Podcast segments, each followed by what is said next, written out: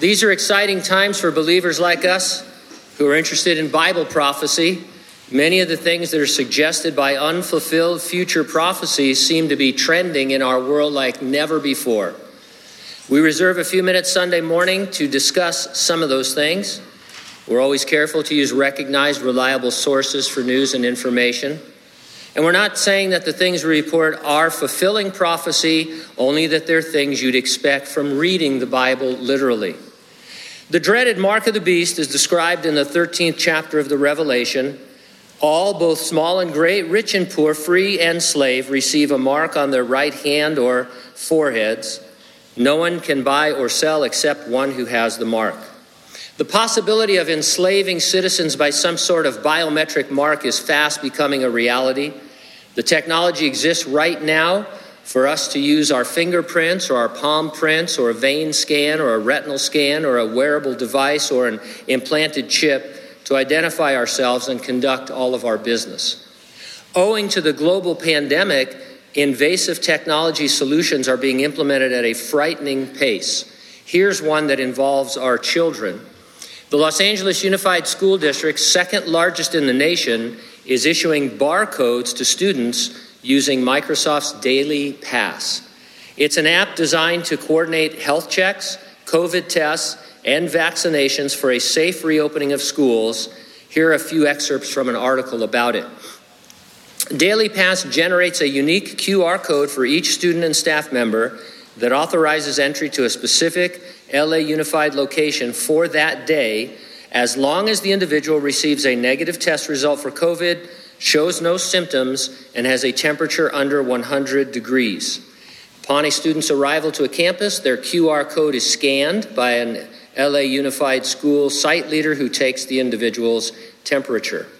Anonymized data from Daily Pass will be used by the LA Unified Research and Healthcare collaborators, Stanford University, UCLA, the Johns Hopkins University, Anthem Blue Cross, HealthNet, and Cedar Sinai to provide insight for strategies to create the safest possible school environment. Expect this to come to all California public school districts. Critics of Daily Pass made the following comments in the article sounding like a gross HIPAA violation as well as a Chinese Communist Party like social credit check. Shouldn't it require parental permission before turning over health data to universities and corporate health insurers? The creepy little animated video announcing the program looks and sounds as if George Orwell wrote it. This is some evil authoritarian insanity.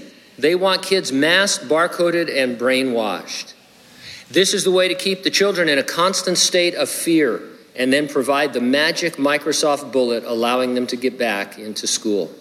Now, I'm not saying that daily pass is the mark of the beast, but it is a step uh, forward and it's one step removed from using some sort of biometric identifier to accomplish the same procedure more accurately. It would probably be too shocking to start with that, but so right now the kid uh, has to print out from his printer a QR code and carry that and bring it. And it's kind of weird, you have to admit. Uh, and after a while, once you get used to see what happens with these things, once you get used to them, then they go to the next step and they say, well, you know, the paper codes are kind of weird. And so, what if we just use their forehead or you know we're going to take their temperature anyway so what if we scanned a little wearable device or what if we take the children's fingerprints? That would be good right? Everybody wants to have their kids fingerprints on file and you know so we're just moving in the direction of that kind of technology. Controlling entrance into buildings lack of privacy tracking individual behaviors ignoring established laws like HIPAA promoting fear this is exactly what we've been expecting from a literal futurist reading of the Bible's unfulfilled prophecies regarding the end times. We believe the resurrection and rapture of the church is imminent, could happen at any moment. Nothing needs to happen before it happens.